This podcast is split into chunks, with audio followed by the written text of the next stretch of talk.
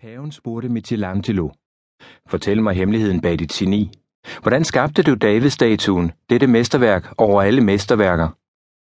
Michelangelos svar, det var nemt nok. Jeg fjernede alt, der ikke var David. Lad os være ærlige. Vi ved ikke med sikkerhed, hvad der gør os succesrige. Vi ved ikke med sikkerhed, hvad der gør os lykkelige. Men vi ved med sikkerhed, hvad der ødelægger succesen eller lykken. Denne erkendelse, hvordan den end viser sig, er fundamental. Negativ viden, hvad man ikke skal gøre, er meget mere potent end positiv viden, hvad man skal gøre. At tænke klarere og handle klogere betyder at gå til værk som Michelangelo. Koncentrer dig ikke om David, men om alt det, der ikke er David, og læg det så væk. Og i vores tilfælde, fjern alle tanke- og handlefejl, så kommer der af sig selv bedre tænkning, bedre handling. Grækerne, romerne og middelalderens tænkere havde et navn til denne måde at gå til værks på. Via negativa. Ordet oversat den negative vej. Vejen, hvor man giver afkald, udlader, reducerer. Det var teologien, der første gang betrådte via negativa. Man kan kun sige, hvad Gud ikke er. Anvendt på nutiden. Man kan ikke sige, hvad der giver os succes. Man kan kun sige, hvad der forhindrer eller ødelægger succes. Mere behøver man heller ikke at vide. Som iværksætter og virksomhedsleder er jeg selv gået i et utal af tankefælder. Gudskelov kunne jeg altid komme ud af dem igen.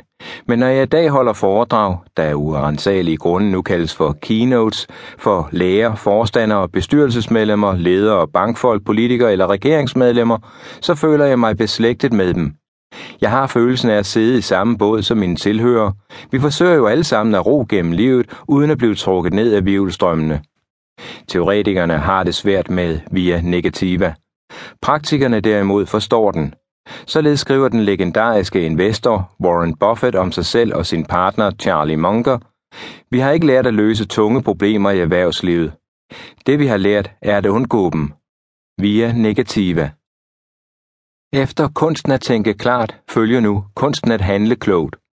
Du spørger nok, hvordan adskiller tanke- og handlefejl sig fra hinanden? Det ærlige svar er, at det gør de egentlig ikke. Jeg havde bare brug for en ny bogtitel til de følgende 52 kapitler, og denne forekommer at være passende. Teksterne stammer igen fra klummerne, som jeg har skrevet for Die Zeit, Frankfurter Allgemeine Zeitung og Schweizer Sonntagszeitung. Hvis man lægger disse to bøger sammen, er de 100 vigtigste tankefælder nu blot lagt. Mit ønske er helt enkelt. Hvis vi alle kunne have held til at undgå de vigtigste tankefejl, det være sig i privatlivet, i det professionelle liv eller i den politiske beslutningsproces, ville det resultere i et kvantespring inden for velstand. Kort og godt, vi har ikke brug for mere kløgt, nye idéer eller hyperaktivitet, vi har brug for mindre dumhed. Vejen til at blive bedre går ad via negativa. Michelangelo erkendte det, og før ham Aristoteles.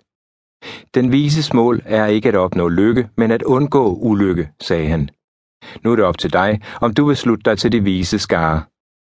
Rolf Dobelli 2012 Kapitel 1 Begrundelsesretfærdiggørelse Hvorfor dårlige grunde ofte er tilstrækkelige. Bilkø på motorvejen mellem Basel og Frankfurt. Udbedring af vejbelægning.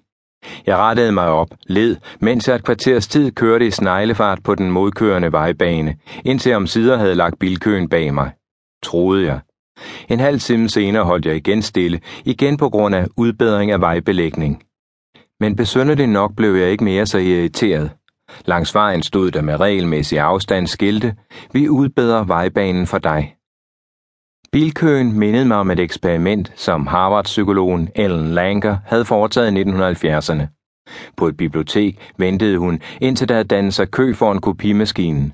Så spurgte hun den forreste. Undskyld, jeg har fem sider. Må jeg godt komme før dig?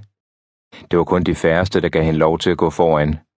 Hun gentog eksperimentet. Undskyld, jeg har fem sider. Må jeg komme før dig? Jeg har travlt. I næsten alle tilfælde fik hun lov til at kopiere før dem. Det er forståeligt nok. Det at have travlt er en god grund. Overraskende var de følgende forsøg. Igen ventede hun til, der havde dannet sig en kø.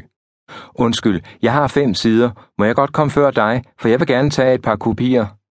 Igen lod man hende i næsten alle tilfælde kom foran, selvom grunden var latterlig, for alle stod jo i køen for at tage kopier.